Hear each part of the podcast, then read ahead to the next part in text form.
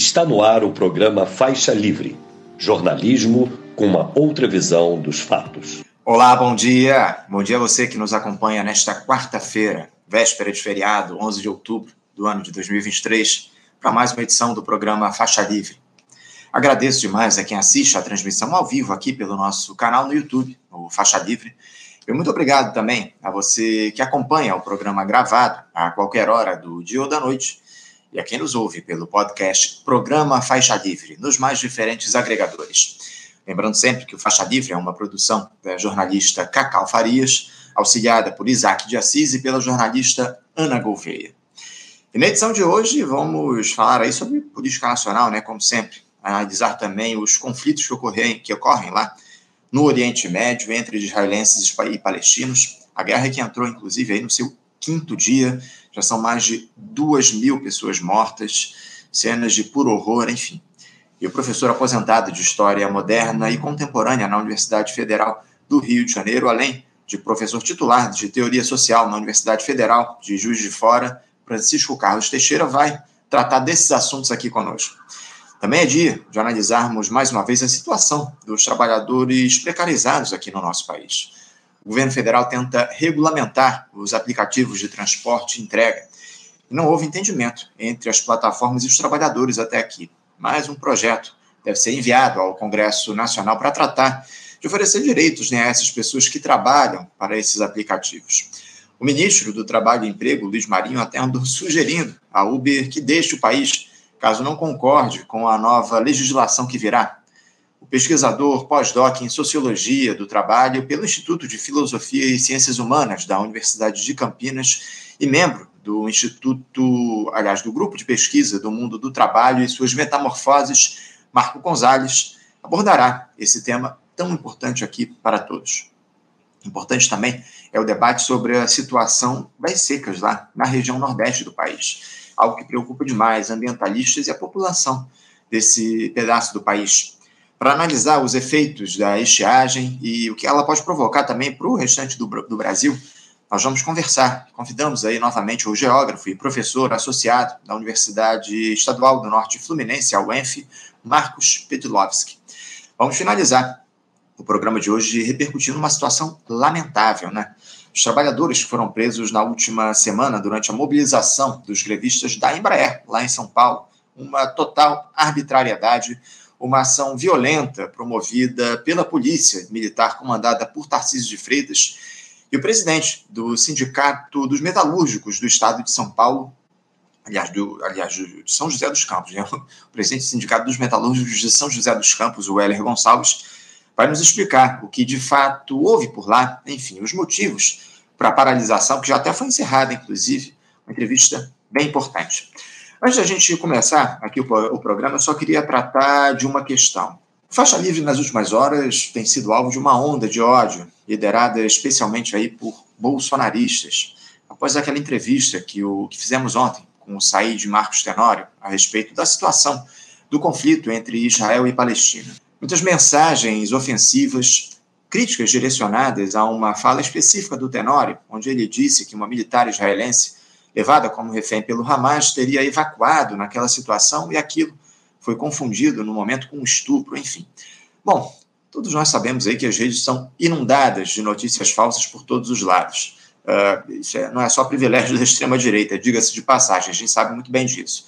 É impossível, ou quase impossível, confirmar essa fala do Tenório, que, aliás, foi exonerado do cargo que ele ocupava lá na Câmara dos Deputados após essa e outras falas nas redes sociais dele em uma campanha liderada aí por aquele, aquele deputado lá de Minas Gerais, que foi o mais votado do país no ano passado. Eu, inclusive, me recuso a pronunciar o nome desse sujeito.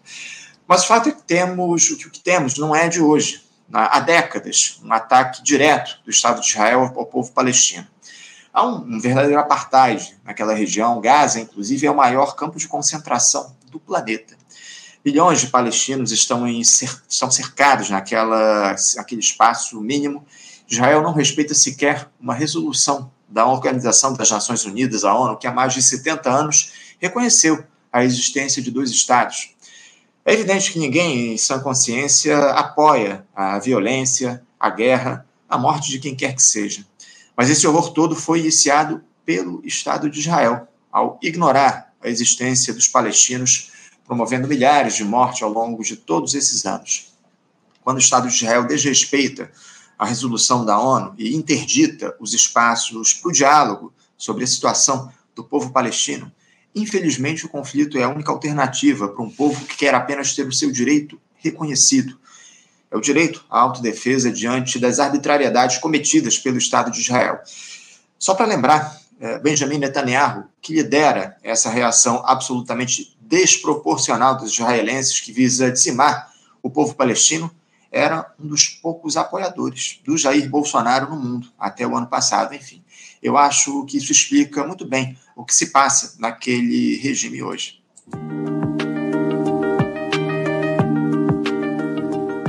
Bom, gente, vamos começar aqui o nosso programa de hoje, as entrevistas. Eu quero saudar, do outro lado da tela, o nosso primeiro entrevistado, o professor aposentado de História Moderna e Contemporânea na Universidade Federal do Rio de Janeiro, UFRJ, e professor titular de Teoria Social na Universidade Federal de Juiz de Fora, professor Francisco Carlos Teixeira. Professor Francisco, bom dia. Bom dia. Professor, eu quero agradecer demais a sua presença, a sua participação mais uma vez conosco aqui no nosso programa. Enfim, uma alegria contar com a sua participação. E a gente tem uma série de, de temas, de assuntos muito importantes para tratar aqui na edição de hoje, como sempre. E, eu queria começar falando um pouco sobre o cenário da política aqui no nosso país, aqui no Brasil, repercutindo as ações do governo Lula, Francisco. Essa gestão aí entrou em uma, uma trajetória de alinhamento cada vez maior com os neoliberais e suas pautas que atacam os direitos da classe trabalhadora, estabelecendo aí como limite nas alianças à extrema-direita. Temas como o novo arcabouço fiscal, essa tentativa de não cumprir os pisos constitucionais de saúde e educação, a desistência né, de revogar a, reforma, a contra-reforma trabalhista, que já se dá desde a campanha eleitoral, na verdade, enfim medidas que agradam o andar de cima e nos mantêm aí sob a égide da malfadada responsabilidade fiscal. Professor Francisco, a, a atual administração do Palácio do Planalto, ela governa para quem, na sua avaliação? É, é, pra, é de fato para as parcelas menos favorecidas da nossa população? Na verdade, o que nós estamos vendo é um grande impasse é, político, um grande impasse do núcleo político do governo Lula nesse momento a gente não consegue ver com clareza para onde que o governo aponta. Em uma série de pautas extremamente importantes, como, por exemplo, a investigação da tentativa de golpe de Estado, o controle dos militares, tá? uma pauta clara dirigida para o avanço da reforma agrária, inclusive com acusações ao MST, tá? uma pauta clara a respeito da uh, uh, mínima garantia uh, trabalhista em relação, claro, a tudo que aconteceu no governo Temer e Bolsonaro, que foi uma reforma regressista da Constituição de 88. Bom, perante esses temas todos, o governo, o núcleo político do governo, tem apostado. Ah, ah, e outra coisa, a violência. O governo está paralisado, ele não consegue ter uma política sobre a violência eh, no Brasil. O governo ele não consegue responder se ele quer avançar, se ele quer fazer uma coisa diferente, ou se ele só quer ir administrando no miúdo, no, no cotidiano, as dificuldades que estão aí. É isso, é isso. Administrar as dificuldades estão colocadas. É o que parece que a gente tem observado agora, o, o professor Francisco. Essas alianças aí que, que são construídas em um governo que se caracteriza como de reconstrução nacional, como o senhor muito bem colocou, liderado pelo PT, essas alianças não deveriam se dar no sentido de disputar a hegemonia à esquerda, trazer os partidos do centrão para o executivo? Pode ser de alguma forma considerado aí como reconhecimento da derrota que a ala esquerda desse governo tem sofrido ao longo desses últimos meses? Ah, sem dúvida. Veja só, nós é, é, as pessoas têm que entender alguma coisa que eu vou falar com muito cuidado. O clima de golpe de Estado não é golpe de Estado contra o PT nem contra Lula, é golpe de Estado contra a República. Ele não acabou. Ele não acabou. Ele mudou a tática. Nós estamos vendo nesse momento uma campanha avassaladora sobre as questões comportamentais aborto, união civil de gays, minoridades, criminal, na é, é, série de pautas, união homoafetiva, uma série de pautas que são as pautas que mobilizam uma classe média muito conservadora e muito reacionária. De outro lado, nós estamos vendo explodir a violência na Bahia, no Rio de Janeiro, em São Paulo, em Minas, né? formando né, uma tenaz muito forte em torno do governo. O governo, em vez de enfrentar essas questões, né, enfrentar a pauta comportamental, unindo a esquerda, trazendo a ideia de que a esquerda tem uma, uma, uma pauta progressista aí, ele simplesmente não consegue se mover. Ele não consegue, até no marco temporal, ele não conseguiu se mover. Ficou uma coisa a ser resolvida né, claramente pelo Supremo e depois é, contradito pelo, pelo, pelo Congresso. E na questão da segurança, não há uma política. O que a gente viu foi um esforço de apanhar um monte de programas que é mais do mesmo, colocar mais dinheiro, dar mais veículo, dar mais armas, como se isso resolvesse efetivamente a questão da violência. Não estão percebendo que essa pauta da insegurança pública, uma pauta tipicamente agitada pela direita, historicamente foi assim. Foi assim na República de Weimar, antes de 1933. Foi assim com a briga de Mussolini contra a máfia e os briganti na Itália antes de ele tomar o poder. Isso é tipicamente uma uh, estratégia da extrema-direita. Em vez de se debruçar sobre isso e trazer grandes programas, principalmente para os jovens, os jovens estão inteiramente abandonados. A gente está vendo que o Ministério da Cultura só pensa em empreendedorismo de show e coisa parecida. Direitos humanos sequer veio ao Rio de Janeiro, sequer foi à Bahia. Desigualdade é, social e racial, me desculpe a, a, a, a Aniele Franco, né, é, tinha que, nesse momento, estar tá se reunindo com o Silvio Almeida, estar tá se reunindo com o Flávio Dino, para ter um programa nacional de direitos humanos. Tá? Não, não dá. Do jeito que está, simplesmente a direita está avançando. A ideia de que o governo é de coalizão parece que é carta branca para atrair a direita para o governo. Esse aqui é o detalhe. Eu, sinceramente, eh, acho que a esquerda está afastada dessa coalizão a partir do que a gente tem observado ao longo desse, desses primeiros nove meses de mandato do presidente Lula. É evidente que há medidas no sentido de recuperar uh, que, direitos aí que foram uh, questionados durante o último período, durante a gestão do Jair Bolsonaro, essas políticas aí de, de distribuição de renda que são muito. Mas veja, nem, nem mesmo a demissão o afastamento dos bolsonaristas do governo foi feito. Sim. Você vê que o general Gonçalves Dias, lá no GSI, foi atingido por uma conspiração bolsonarista dos funcionários dele que ele não quis é, mandar embora. Agora, no Ministério da Saúde, para atingir a Anísia Trindade, fizeram aquela coisa da dança pornográfica por funcionários que estavam lá. Quer dizer, o governo está sendo atacado por dentro e não consegue responder, ele não consegue nem nomear pessoas para as áreas estratégicas. Nós ainda temos no INCRA né, funcionários regionais nomeados pelo bolsonarismo, que não fazem avançar. Não houve um assentamento depois que o governo Lula começou. Né? Exato, exato, muito bem lembrado. É muito complicado, ainda mais é, no que diz respeito às figuras aí militares que ainda ocupam cargos nesse governo, a gente tem feito muito questionamentos, muitos questionamentos aqui no programa, Francisco, em relação à atitude do presidente Lula em relação aos militares. É, é um assunto caro para você também, enfim, a gente tem questionado isso ao longo dos últimos tempos. Agora, é, a gente conversou aqui no programa de ontem, na edição do Faixa Livre da última terça-feira, com o ex-governador e ex-senador Roberto Requião, professor Francisco, e ele mostrou-se até certo ponto desiludido com o Lula. Ele elogiou né, a atuação do, do petista aí nos assuntos relativos à política internacional, mas ressaltou que o presidente ele estaria consolidando o liberalismo no país. Exatamente essas as palavras que ele usou, que o Lula está consolidando o liberalismo no país. Você concorda com essa análise do Roberto Requião, Francisco? Eu acho que a gente tem um problema enorme é, com uma dimensão que escapa ao próprio é, PT. Né? Nós, hoje no Brasil, não temos de forma viável uma alternativa ao Lula. Né?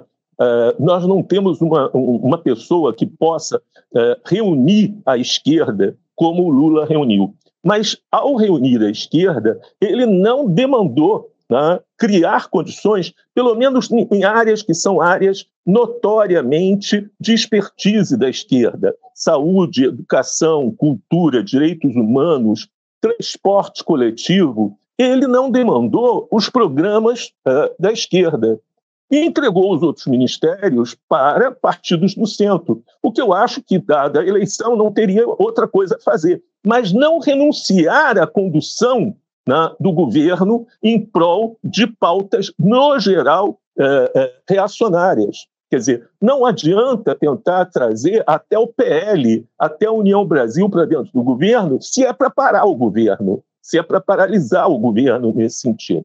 Acho que ainda mais grave de consolidar né, o liberalismo foi renunciar a refundar em novas bases constitucionais a República, dando né, uma, uma, uma carta branca, né, primeiro ao general Gonçalves Dias, agora ao general Amaro e ao eh, ministro José Múcio Monteiro.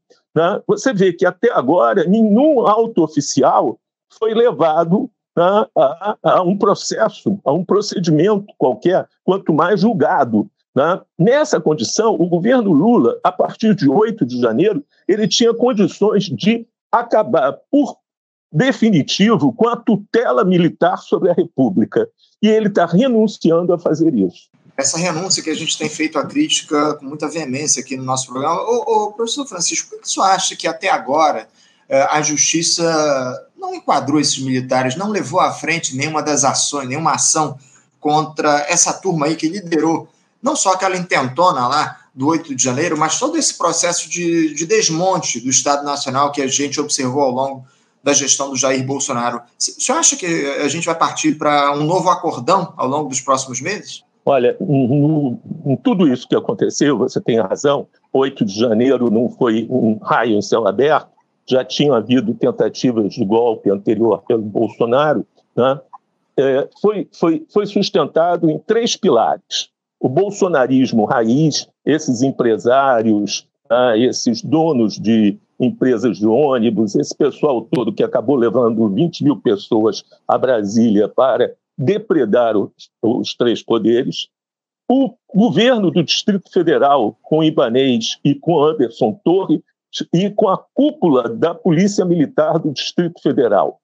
E o terceiro pilar estava dentro dos órgãos federais, o GSI, o Ministério da Defesa, que aceitou um hacker dentro dele que aceitou negociar com um terrorista né, dentro é, é, da Secretaria de Assuntos Estratégicos e envolvendo oficiais superiores. Desses três poderes, né, há somente é, o bolsonarismo raiz e somente o Distrito, o Distrito Federal foram examinados e foram levados a julgamento. O terceiro pilar, que é o pilar mais poderoso, né, que é aquele formado pela extrema militarização do GSI, do Ministério da Defesa, né, o coronel Fernandes da Hora, que era o comandante da Guarda Presidencial, o, o general Dutra, que era o comandante do Planalto, né, o general Arruda, que era o comandante do Exército, esses ou foram para uh, a reserva tranquilamente,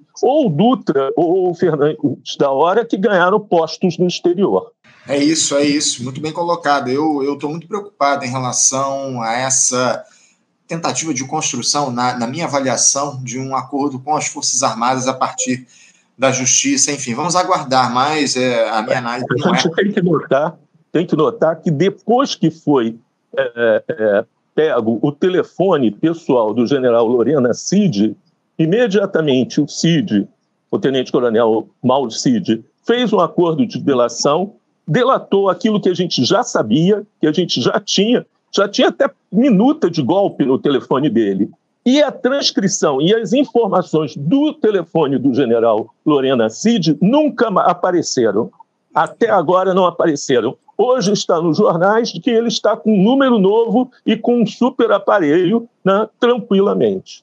É isso, é isso. É o que parece que a gente vai ter aí, vai ser construído ao longo dos próximos meses. Muita gente disse, inclusive, que o, o, o Mauro Cid ele teria dito lá na sua delação premiada, teria indicado nomes que são adversários do, do da turma do, do, Jair Bolsonaro, né? Enfim, é a gente adversários dentro dos comandos militares. Essa é a grande questão. Vamos analisar, vamos aguardar aí os próximos passos de todo esse processo. Agora, o, o Francisco, voltando a falar um pouquinho sobre a, a política institucional, enfim, até que ponto a, essa minoria que a esquerda tem no Congresso Nacional ela deve ser colocada como um empecilho para se avançar em direção às pautas progressistas. Uh, mudar a correlação de forças na sociedade a partir da atuação dos partidos do nosso campo que estão no governo, isso não deveria ser uma prioridade nesse momento?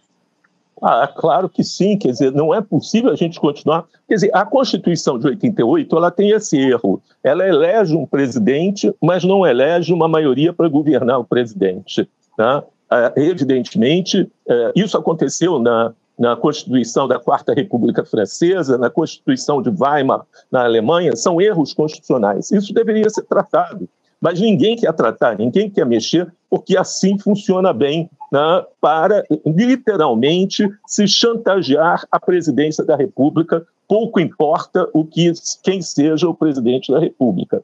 Agora, os partidos de esquerda, em nome né, do, da, da viabilização do governo, eles estão aceitando qualquer acordo possível. Quer dizer, nós precisaríamos, por exemplo, que o Ministério da Cultura estivesse na rua, né, mobilizando jovens, criando ambientes seguros, criando quadras, locais para teatro, cinema, para a mobilização e conscientização né, anti-hegemônica, principalmente dos jovens. Os jovens hoje, aqui no Rio de Janeiro, então, é terrível, mas os jovens hoje não têm nem aonde arranjar um campinho para jogar um futebol.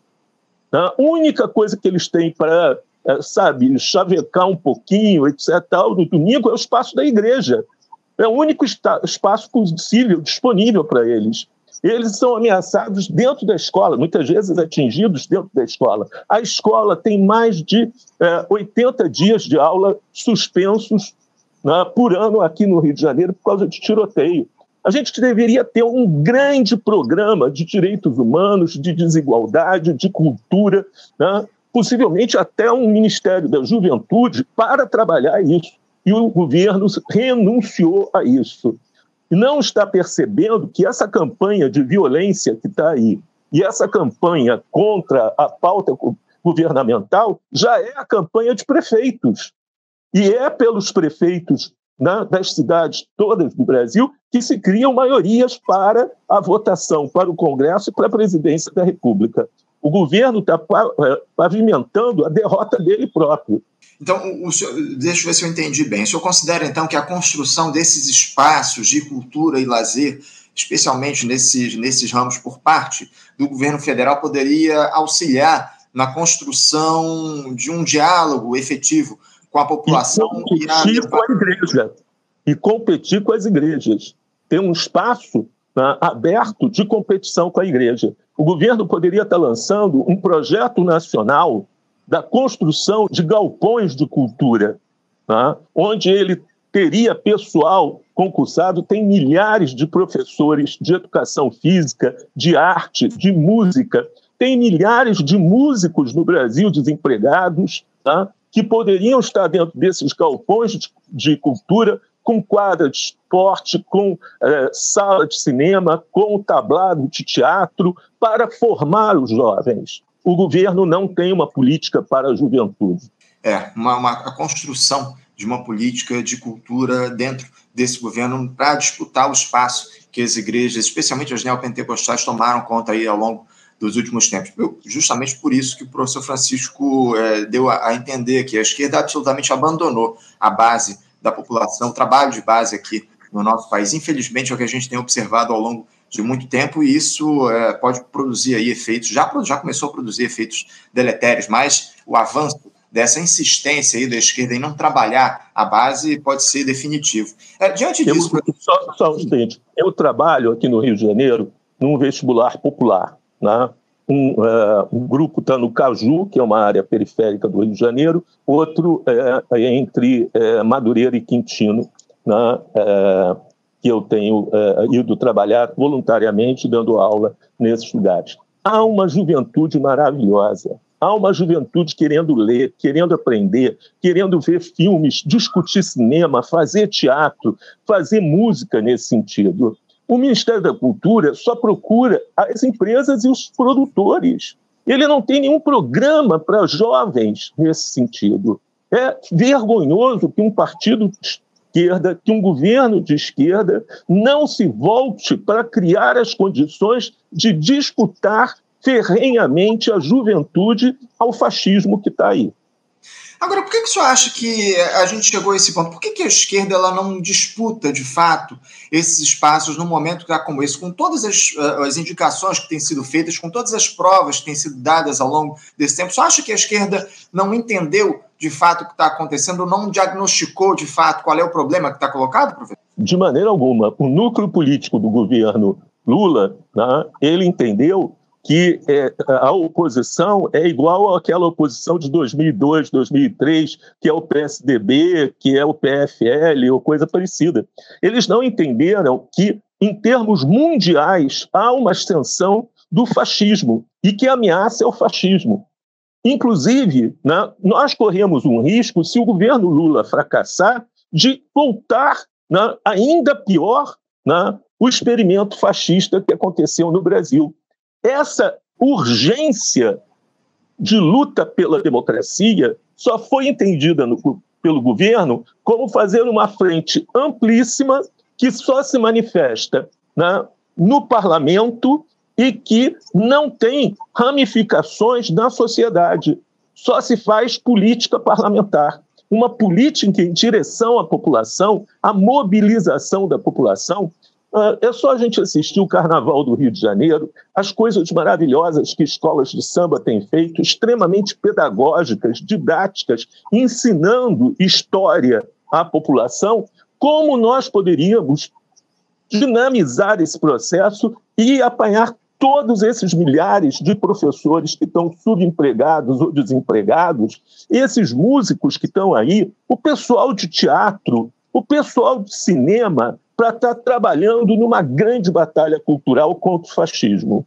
Muito bem colocado. Eu acho que é uma aposta certeira, mas infelizmente a gente não tem observado como o senhor coloca isso ao longo dos tempos. O senhor, o senhor vê é, uma alternativa a médio e longo prazo aqui no Brasil para todo esse desmonte que está colocado no sentido básico de cidadania, professor Francisco, que não seja uma revolta das grandes massas da população questionando o modelo de sociedade se constrói aqui no nosso país. Eu estou muito preocupado em relação a isso. Diante desse desmonte que vem avançando ao longo das décadas aqui no país, eu estou preocupado da possibilidade de a gente chegar no momento, talvez, de, de guerra civil. O senhor vislumbra essa possibilidade? Olha, é problemático no sentido de que, se o governo Lula não dá certo, nós não temos outras estruturas para enfrentar o fascismo.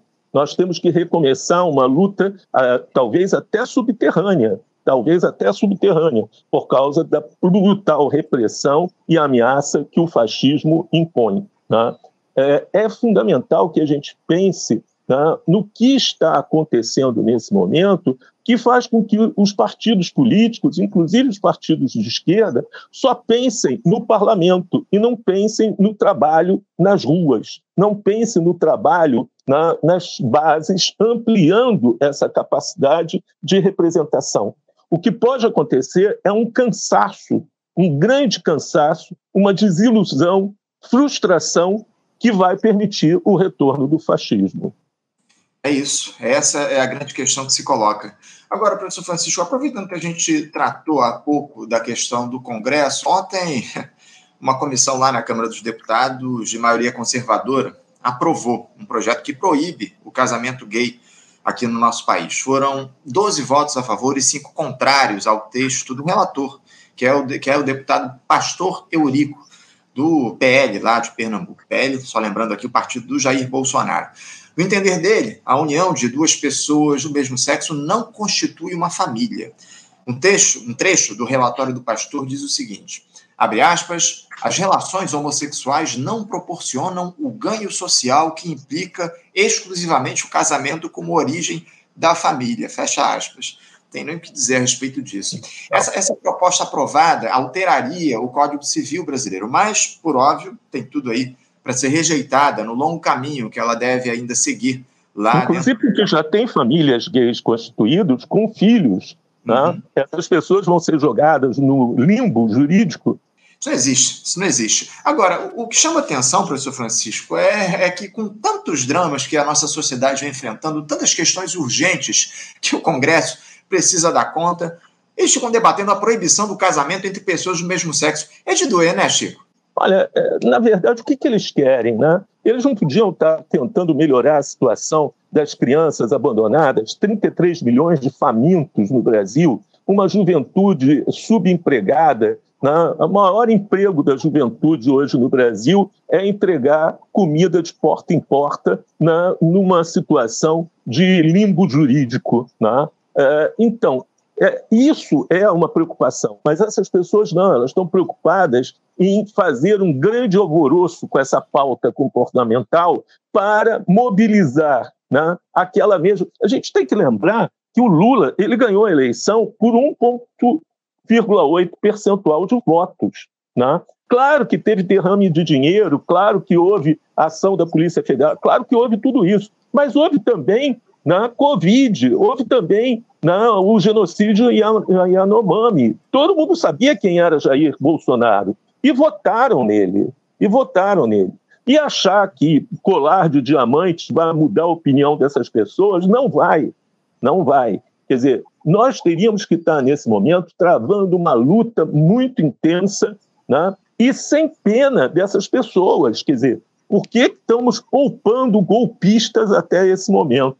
É isso, é isso, porque se poupa essa turma até agora. Essa é a grande questão que se coloca. Enfim, a gente precisa muito avançar nesse sentido. Mas eu queria mudar um pouquinho o rumo da prosa, professor Francisco, diante desses inúmeros assuntos que a gente tem para tratar na edição de hoje. Eu queria falar agora a respeito do, do tema do momento, né? Por óbvio, dada a sua urgência, que é essa, esse conflito lá no, no Oriente Médio. Como é que o senhor observa essa guerra, esse confronto aí entre israelenses e palestinos, que voltou a se intensificar no último fim de semana, e principalmente, professor, essa falsa simetria que tenta se construir, como se houvesse equilíbrio entre as forças nesse combate, também a construção da imagem de que os palestinos são vilões e os israelenses seriam vítimas nesse processo que já vem há mais de sete décadas, professor Chico. É, tem duas coisas que eu acho que para a gente começar essa discussão a gente tem que deixar claro. Né? A primeira coisa é que a guerra é a pior de todas as soluções. O general Sherman, na Guerra Civil Americana, ele dizia que a guerra é o inferno, não é um inferno, é o inferno. Né? E que é de responsabilidade, esse inferno, de quem criou as condições de desencadear essa situação de guerra. A guerra não é uma solução. Né? É, isso é a primeira coisa muito clara. A segunda coisa muito clara é meu espanto. Eu tenho um ritual de acordar e ler cinco a seis jornais tá, seguidos. Eu leio jornais do Brasil, eu leio jornais da Espanha, leio jornais da Alemanha, da França, Al Jazeera, né? e eh, normalmente Israel eu leio o Haaretz. Né? A minha surpresa é que o Haaretz, o principal jornal de Israel, é extremamente crítico com a política de Netanyahu pede a renúncia imediata de Netanyahu, não aceita a ideia de um governo de coalizão e diz: olha, a política contra os palestinos é a origem disso.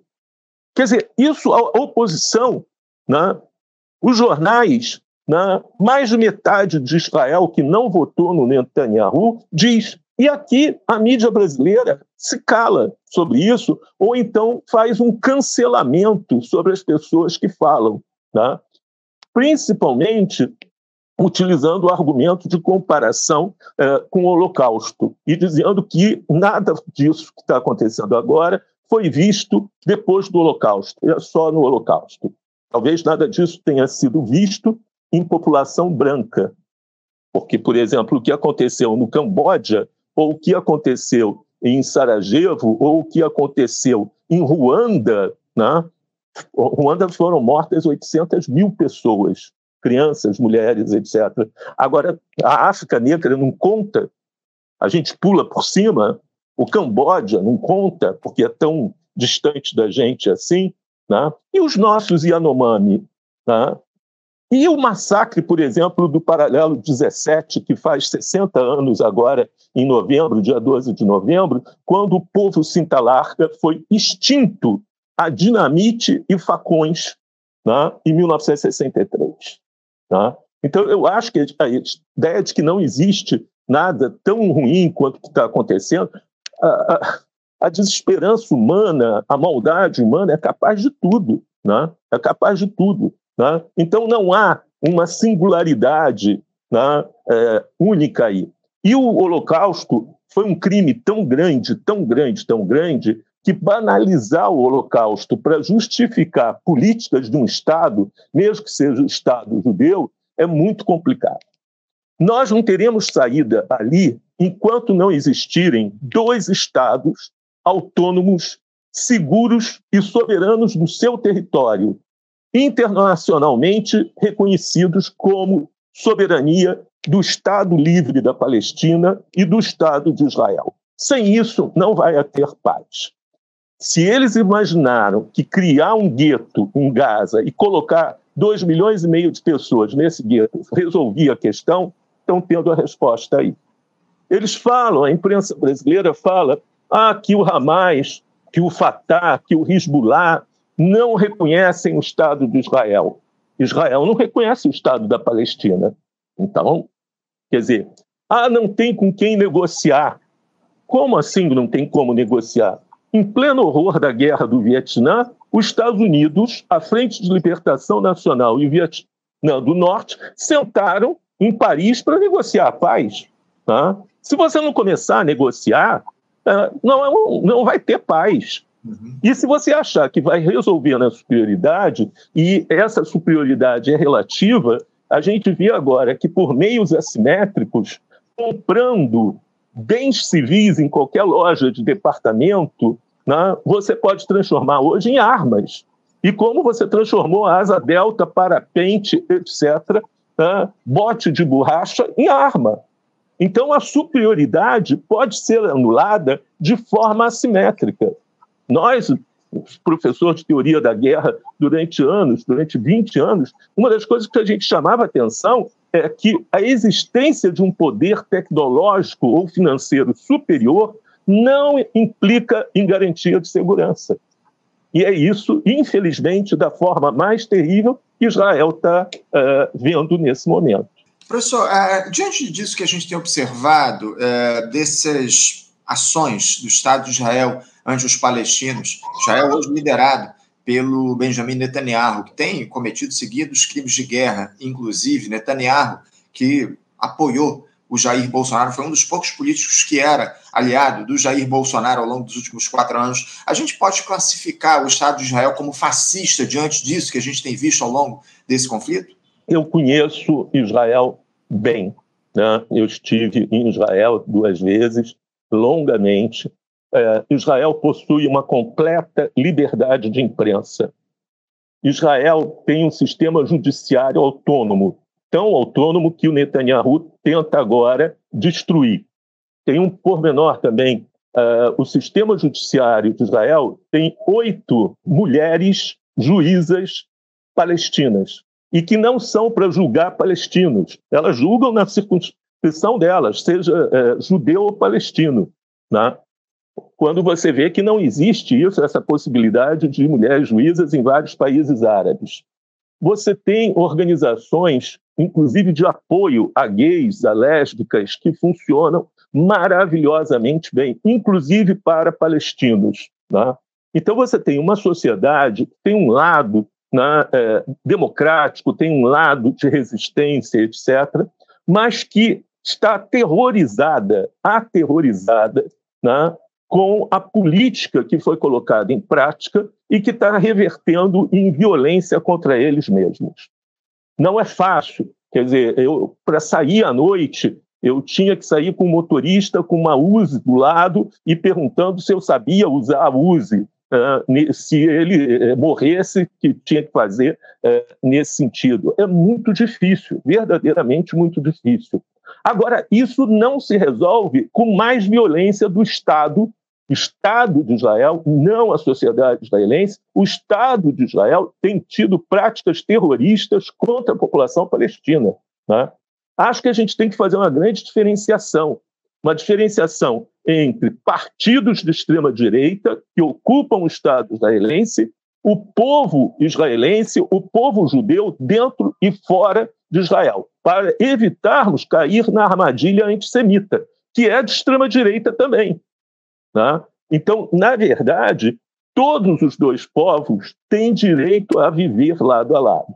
Agora, se criou, e isso é uma coisa que eu gostaria muito de deixar claro, se criou, e foi o colonialismo ocidental que fez isso, se criou uma forma regular e sistemática de eliminar os líderes laicos e progressistas do mundo árabe e islâmico, como aconteceu com o Dr. Mohammed Mossadegh, né? É, derrubado por uma conspiração no Irã, é, derrubado por uma conspiração da CIA e do é, Serviço Secreto Britânico como aconteceu no combate a Gamal Abdel Nasser no, no Egito, como aconteceu na Síria, onde os Estados Unidos se uniu ao Califado Islâmico e à Al-Qaeda para tentar derrubar Hafez al-Assad. Né? No momento que os líderes, que é inimigo do Hamas, que o Hamas lutou com os Estados Unidos contra Assad, né? Quer dizer, no momento que as lideranças civis, laicas, inclusive palestinas, historicamente laicas, foram eliminadas pelos Estados Unidos, pela Grã-Bretanha, por Israel, surgiu e veio essa geração de líderes islâmicos. Então, na verdade, né, a dominância de uma militância islâmica no mundo uh, uh, árabe hoje está diretamente ligado ao colonialismo e às ações neocolonialistas das potências ocidentais no Oriente Médio. É isso, é isso, muito bem colocado. É um, é um tema que a gente precisa analisar com maior profundidade, como o senhor traz aqui para a gente essa, essa visão, essa, essa análise a respeito desse caso. Professor Francisco, eu infelizmente estou com meu tempo esgotado, eu gostaria até de repercutir ainda mais um pouco, um pouco esse conflito, mas a gente precisa encerrar aqui. Eu quero, acima de tudo, agradecer demais a sua participação aqui com a gente no programa de hoje. Muito obrigado por ter nos ajudado, desejando, aproveitando já para desejar ao senhor um ótimo feriado. Obrigado, obrigado. Só um aviso. Vocês estão interessados em conhecer o que acontece em Israel? Entrem na mídia, leiam Haaretz. Tá? Leiam a, a própria imprensa israelense.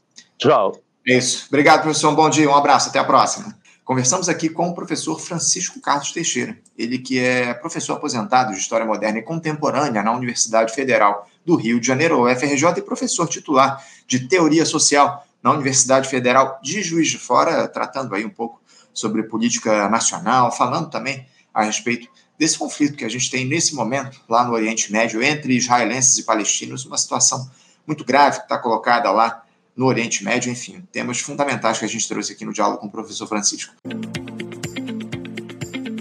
Você, ouvinte do Faixa Livre, pode ajudar a mantê-lo no ar. Faça sua contribuição diretamente na conta do Banco Itaú, agência 6157, conta corrente 99360 dígito 8. Esta conta encontra-se em nome do Sindicato dos Professores do Município do Rio de Janeiro e região, o Simpro Rio, uma das nossas entidades patrocinadoras, mas seus recursos são destinados exclusivamente para o financiamento do nosso programa.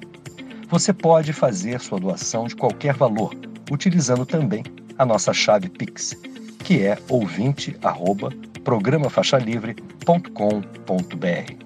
Sua contribuição é fundamental para a manutenção desta trincheira progressista no ar.